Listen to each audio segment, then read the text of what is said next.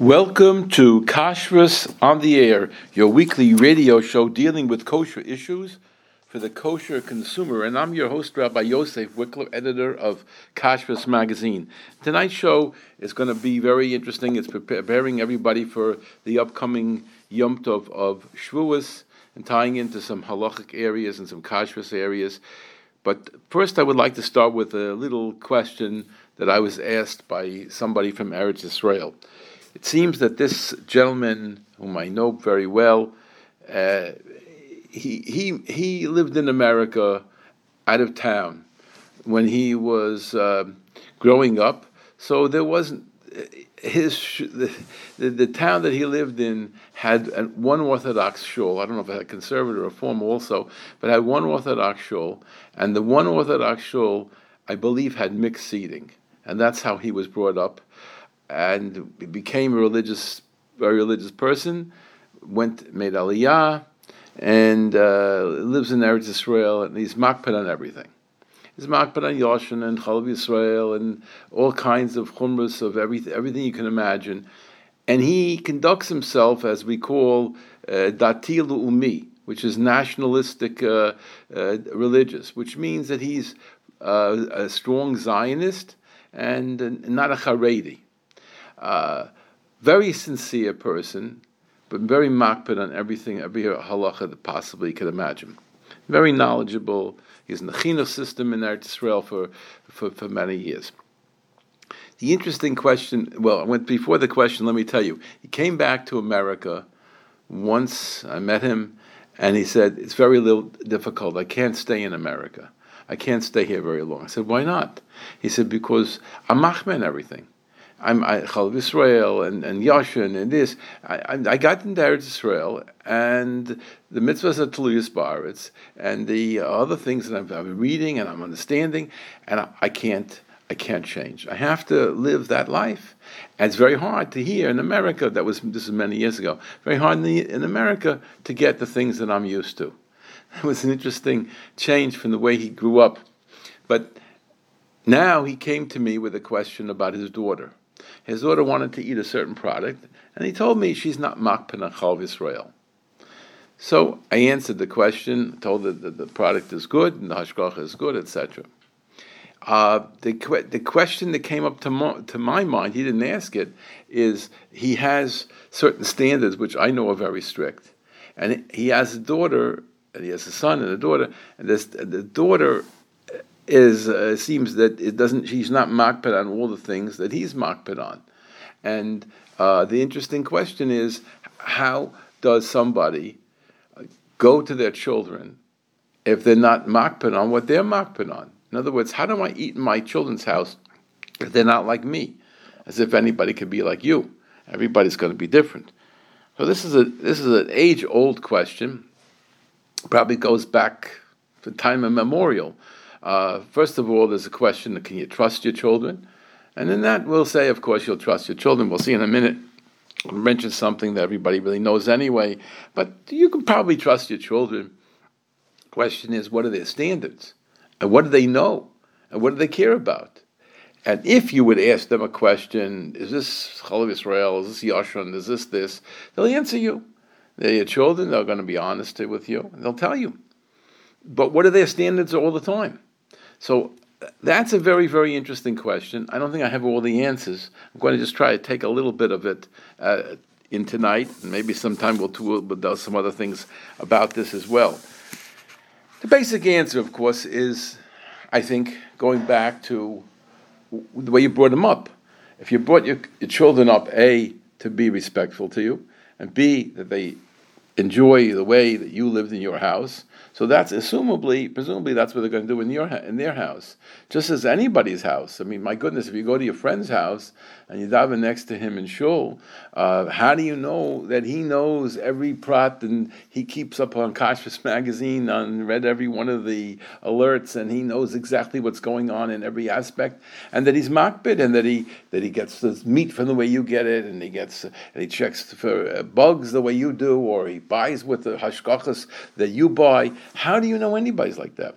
How can you ever eat in anybody's house? How can you go to a simcha? Because if we go to a simcha, ultimately there's a Rav Marsha. Okay, say yeah, good Rav Marsha. I'm sure he's going to do a good job. Fine, but uh, you really don't know the products there, and you see that a lot of people who are lenient about this, and you're very strict about it. How do you live? This is an interesting question, although I'm not going to answer all of it. I mean, bottom line is that you have to have a certain degree of trust that you've developed for good reason. There has to be some communication. If the people never know that you're makpid on something or that you care if they're serving you this or that or the other thing, and you have to speak up about it somewhere along the line. Otherwise, they're not going to know before you start going to the house when they first get married or whatever. And people change, and your children change also. They they get more makpid, less makpid. Some rabbis said this was good. Some rabbis say you don't have to do that. Uh, sometimes they don't listen to the rabbanim. You know, you, everybody is different, and it's very, very hard to make a, a, hard and fast rule. And each person should know his own children, just as he has to know his own friends and relatives and and uh, next door neighbors. So this is a, it's an endless topic, but I want to share with you one thing. I'm sure you all know it anyway, but it's it's worth mentioning again. Uh, Moshe Feinstein had a particular question. There was a shaila from a gentleman from Moscow. He was an older man. He couldn't take care of himself. He had to rely on a non-observant, anti-religious children to cook for him. They were anti-religious. You understand? Not just that they didn't practice but they thought Haredim and the religious people were nuts. So he wondered, this gentleman, if he could rely on the assertions that the food that they prepared for him is kosher. Remember, he's an old man and he has to come, he feels he has to come on to his children, but they don't respect who he is, what he wants. They don't have that respect for Yiddishkeit. So could he rely on them if they say it's kosher? And remember, they have no halachic credibility because they're not Shomit Torah mitzvahs. Nemonis, relying on somebody, is only if they're similar to you, if they're Reyachal mitzvahs, if they're doing like you do, they're observing Torah mitzvahs, so then you could trust them, just like you know something, they know something, but they don't know, they'll ask a shaila. See people, etc. That's how you eat in everybody's house, and that's how you eat in a hashgacha that's uh, on a, on a restaurant or on a catering facility.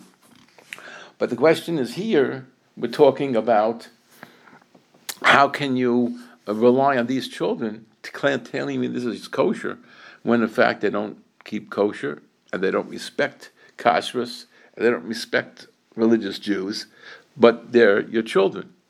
And Moshe answered them, if Reuven absolutely knows that Shimon, and it's uh, and he knows him well, and it's known to Reuven, in the, the halachic terms, kimle begave, he knows it. It's, uh, it's, it's in his bones. He knows he, that the person is telling the truth with absolute knowledge that Shimon doesn't lie. Reuven is permitted to eat that which Shimon says is kosher, and this doesn't it doesn't enter into the question of Nemanis at all. Nemanis is a plain person you don't know anything about. But if this person you know will not lie to you, he's not a liar. He's known that no matter what that man says, his word is a word.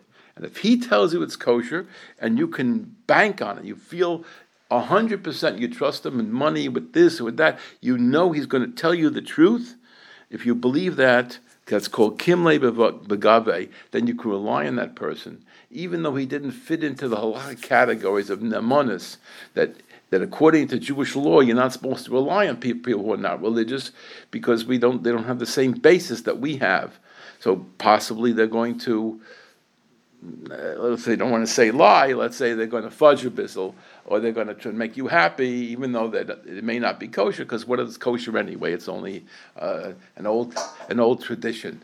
They don't consider it to be serious. So, but this child of yours, if it's kimle begave, so Ramosha Feinstein says, then you could rely on the kashrus. Since that doesn't enter into the area of nemonis, it's personal knowledge that you have about the other person.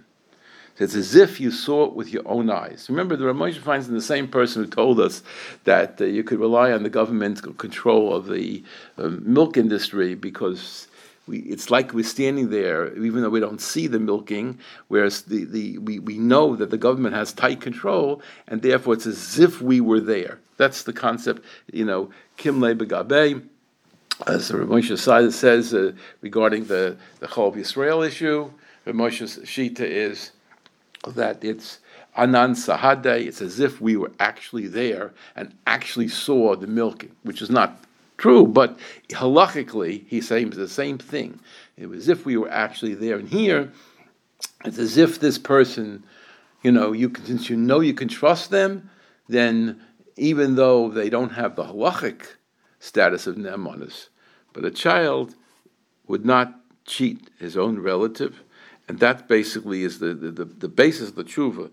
If tshuva is in Yoreh De'ah Chelik Aleph, uh, Nun base. Uh, in, any event, that's one of the most famous tshuvas in Moshe. Unfortunately, there are many, many people who have to rely on that. In this case, in this, but uh, but if a person, let's say, for example, my friend's story here, so his child is not Nick Makpid on Chal Israel, but when he goes there, I'm sure she would be careful to serve him only that which he would eat. Um, and, and on the basis of that, maybe he goes to her house. I don't really didn't ask him, but uh, it, it, we can certainly understand that she could rely on her. Now it gets a little more sticky, especially since now we're talking about milchiks today, because because of the Shavuos. But it gets a little sticky because kalim are an issue.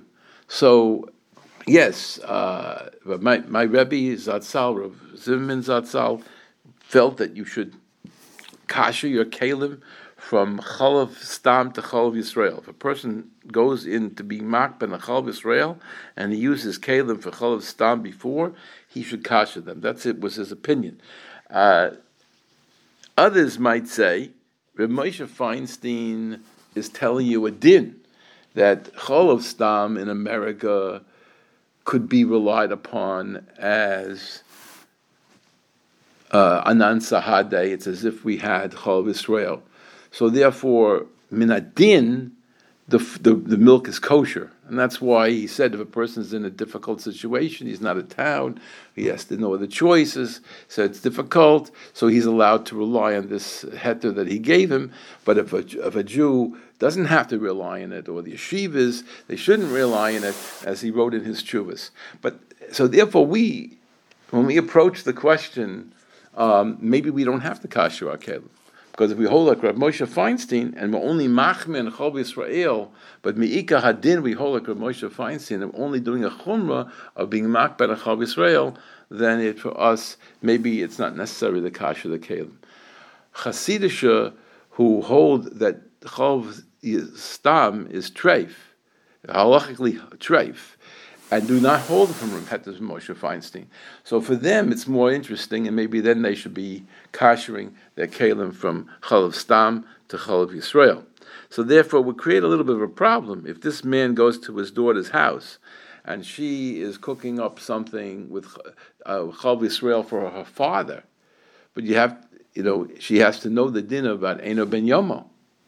Halachically, we would say that if 24 hours goes by after she cooked up her milchiks for, for, for Shavuos, and she cooks up a separate thing for him for Shavuos, that he could rely on uh, it being kosher and acceptable to Chal Israel standards, even though it was used in a keli that was clean but was not used for 24 hours.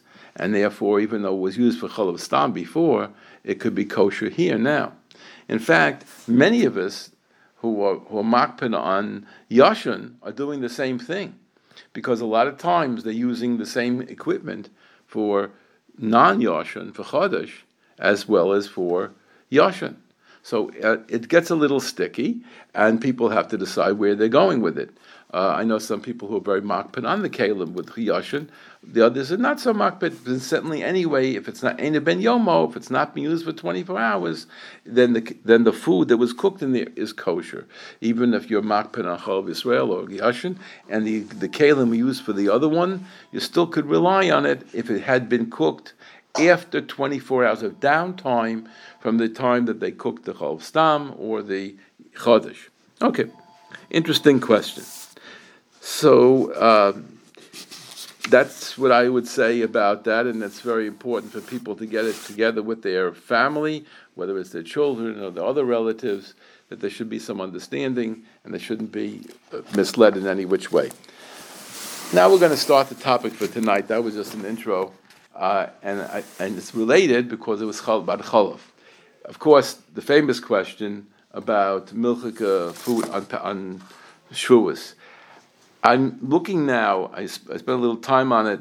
Uh, a new book came out, a new Sefer, a very interesting Sefer from somebody who I know very well, uh, Rabbi Yehuda Spitz, who is in uh, is the Rosh Kollel in Or LaGoila, uh, which is a uh, part of the of the uh, of the, of the yeshiva Or Sameach in Eretz Israel, and he puts out a regular column. Um, I don't know if it's every week or not. I, I don't, don't remember anymore. But he puts up regularly columns on halachic issues. We printed some of them in the Kashrus magazine, and I interviewed him. I think he was. I think we had him live once on the show. Not, if not, I definitely interviewed him. Uh, I, I, I believe he was. Yes, I believe. Yeah, he was. He did appear on this show. I don't know which, uh, how many years ago, but a few years ago. And anyway, Rabbi Yehuda Spitz's material has been printed in Kashrus magazine and in countless other magazines and uh, other places, but it's online at ohr.edu, O-H-R dot E-D-U. O-H-R for Or Sameach, just O-H-R dot E-D-U. You can get, uh, you type in Spitz, S-P-I-T-Z, and you'll get dozens and dozens and dozens of, of articles that he wrote. They're all very interesting. He finally put out a sefer. It's called mixture in Hebrew and English. Sefer Iyunim Bahalacha Hilchos Hamazon.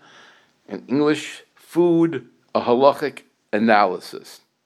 The name is food, a halachic analysis, which gives a little bit. It's a little scary. Uh, a nice cover, but it's a little scary title the truth of the matter is, once you read Rabbi Spitz, or once you, you, you, you get into his uh, writings, you'll see it's a lot of fun. It's very, very interesting. Uh, he has voluminous notes. I mean, footnotes. You could spend your life just doing his footnotes. And he, he has tremendous topics. But the best part of, of everything he writes is the titles. I mean, if I read the titles to you, it, that that would be a trip in itself. But I don't have the time to do it. I just give you a, a couple of cuties over here. Um, the lox and cream cheese dilemma, uh, buffalo burgers and the zebu controversy, uh, the, the, the, great dishwasher debate, uh, hard cheese complexities, uh, the Erev Pesach meat scandal, the evolution of kosher gelatin in America, uh, the Great Cholent Challenge, salting with sugar. These are, these are real titles, I didn't make them up. F- fish with legs. We did that one on the show here once. The fish with legs. The Coca Cola kashrus controversy. I mean, it's it reads like uh, you know, it just it just read the, the titles alone grab you. But the articles uh, that he wrote are so full of information, so well researched. I, I, I rarely met a person who did such research. And what's interesting is, you know, it's the way a lot of the people are today. They throw everybody in together. You have Rishonim, Achronim, uh, the, the Heintige, Rabbanim, and Poiskim, and then you have the the malaktim, the ones who gather the material together, and, and all thrown in. He does tell you who's who. I mean, you don't get you don't misunderstand. He's not comparing Rashi to somebody living today, but but still, in all, he gives you everything, everything, and if you you'd have to have a full library to research some of the footnotes that he gives you. But you should it's worth looking them up because the man has just uh, compiled such an interesting collection. So today I'm going to do two of his pieces, which tie into Shavuos and uh, this, the, the, the, famous question about uh, what you're allowed to have two meals and, and, and, and benching in between, etc. So the article that I'm going to discuss is called Of Bull's Eyes, the Korban Cheesecake and Dairy Bread. I'm not going to read you the whole article. I'm not even going to read it at all. I'm going to just tell you some of the things says. Basically, the first question is what is the reason why we eat cheese on, or cheese or milk on Shavuos? And the answer is there's hundreds of answers. Hundreds of answers. I'm not exaggerating. One sefer called Metame Moshe, you ready? Lists 149 reasons for the minig of having milchiks on Shavuos. 149 reasons. He doesn't give, uh, Rabbi Spitz doesn't give us even one of them, but we're going to go through some other things here too. And if you go and collect all the others that are around, you probably will come over 200. But 149, you know, I, I, there's a famous uh, kasha from the Beis Yosef on uh, Hanukkah. Why, did, why is it eight days and when it's only seven days with a miracle? The first day the oil was going to burn anyway. Uh, and, and there's a sefer they call the, the, the Ner Lameya that put out 100 answers. But this gentleman, Matame Moshe, put out 149 reasons why we have Milchiks on. Amazing. The interesting thing is, uh, this is the really you have to you have to get into this. It's really he, he presents a, uh, Rabbi Spitz presents a very uh, interesting uh, uh, understanding of the whole aspect of the dairy on on on Shavuos he said in Eretz Israel, they call it Chag Hagavina. You know, every Yom Tov has a special quality to it, so they call the Yom Tov Yeshua's Chag Hagavina. Then he made a little joke about it. He says, although no one really minds paying a lot less for various cheeses on sale during the weeks leading up to Shavuos, still the idea that a Yom Tov can be commercially sponsored by the cheese companies should give one us pause. In other words, it's a little bit funny that we're calling it Chag Hagavina. Not, not really what we should be doing. Uh, but the, the minig is a very good minig. We, the minig was mentioned early, and I'm going to show you the sources of this minig of the, uh, as far back as we go. It, it's, it goes back a few hundred years before the Shulchan Aruch. I don't have an exact date. But Ramosha Isserles in the Shulchan Aruch the Moshe Isserles is the Ramah commenting on the words of the of, of Yosef Karo in the Shulchan Aruch, and he brings down the minig that we have to uh, eat dairy on Shavuos. It's brought down uh, in uh, Tuf Tzadi Dalid Sif Gimel, and the Ramah says, I'm quoting now, V'noyagim b'chol makom ma'achalei chalav b'yom rishon shel shvuos. And I stress these words that it says b'chol makom. In every place we have the minig to eat dairy on Shavuos, and it also says biyom rishon. I know people who have a minig to have it two days. In the Ramah, it says yom harishon. It doesn't, you know, it doesn't mention a second, the second day. Obviously, if it's a rishon, there's a second. So we're talking about chutzlar, and and and yet they only mentions the first day because that was the time the giving of the Torah, and uh, and and that's um, and that's how it ties in. We'll see in a minute. So this is uh, the minig, he, and Rabbi Spitz points out something very interesting. I don't know historically where he got everything. By the way, he's a historian. I, I, mean, it's it's quite obvious. Even though he's a Talmud Chacham and he's, he's a Rosh Kollel, and he writes this, this he's writing this Sefer, he wrote all these different uh, articles, etc.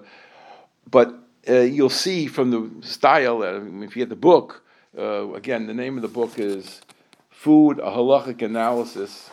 It's uh, put out by uh, says Jewish Le- Learning Library of Or but the publisher is Mosaica Press from Eretz Israel, and it's distributed in America by Feldheim. So we, are talking about, he's very much a historian, and some of his footnotes have in, very interesting history pieces. But what he mentions here is interesting is that he says that uh, it seems that one of the earliest mentions of this of such a minig is by the Ramah, and it says he says it's the prevailing custom of eating dairy items, specifically on Shavuos. although there are many rationales and reasons upon it, if he's if he is one of the earliest mentions, so it's interesting that the minig started earlier. Obviously, where did the minig start?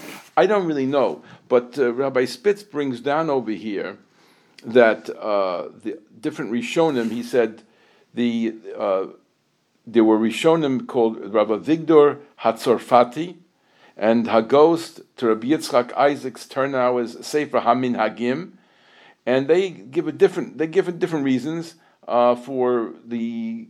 Oh, here's what he said: the ones that predate the Ramah, he mentions he mentions the Kolbo and Melamed Lahatalmidim. These predate the the um, the Ramah and they give other sources for the for the minig, uh, and it's there several centuries before the Ramah. So yes, we don't see a lot of discussion about this minig earlier, but it obviously was going on for hundreds of years.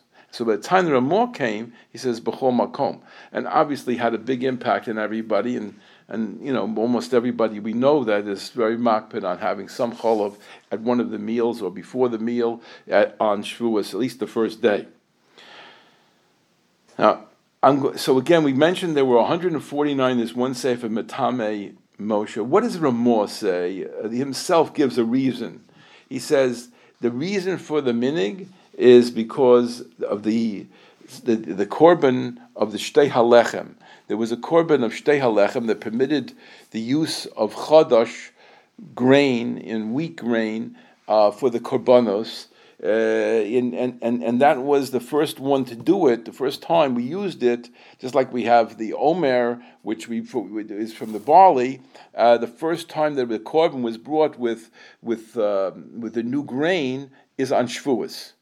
So that, that, that uh, korban, the korban of the uh, Shtei Alechem, uh, which is two loaves of bread, that is the source of this minig that there, that there were two of them, and uh, one is for the milchika meal and one is for the fleishika meal.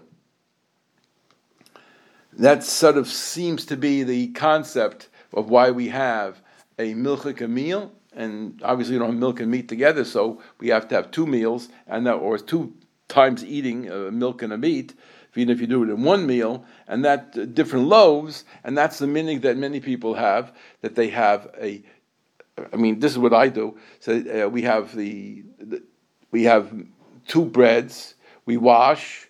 We have we use one bread for milchiks, and then we clean our hands and the mouth and eat something and drink something and check ourselves and change the tablecloth and the whole shenanigans, which takes us a couple of minutes. And then we have fleishiks using the other challah. So we use two challahs at the same meal one for the milchik part and one for the fleshik part. And some people bench in between, have two meals, and some people don't do that. They have kiddush is milchiks, and then afterwards they have a fleshik suda. Everybody has different minhag, and we're going to discuss them a little bit more. But yes, they all based on the same thing of the shtei halechem, which is the classic reason that the Ramah brings. Although we said there were 149 reasons in the Matan uh, Moshe, and there are plenty of other reasons that I saw brought down. Some of them very wild. One of the earlier ones, a very interesting one. I mean, it's just again uh, to me they're all light. The only one that makes sense is this one. The Ramah brings, and all that the Ramah brought only that one. I'm sure he must have heard some of the 149.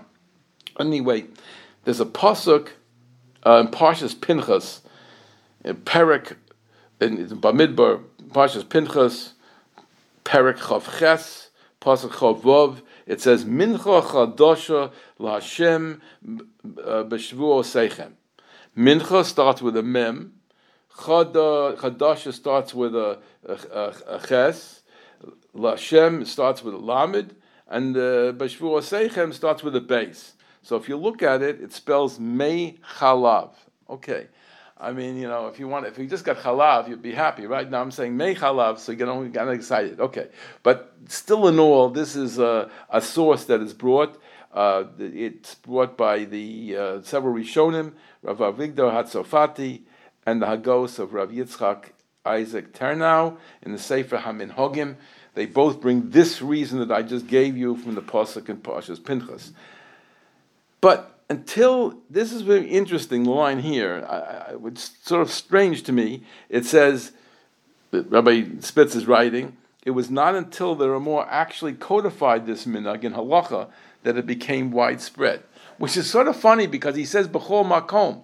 So I suppose he means that when Ramah says b'chol makom, he meant in his uh, his community, in his area, in this world that he he was living in, but not necessarily in, completely internationally. Uh, what, what Rabbi Spitz is trying to say that he believes that it, it started uh, to, to snowball from there. Uh, there's an there's an article I didn't see it yet. I do want to see it. There's a Rabbi Dr. Eliezer Brodt. He has an article that appeared in 2013 in Ami magazine entitled "The Mysteries of Milchiks."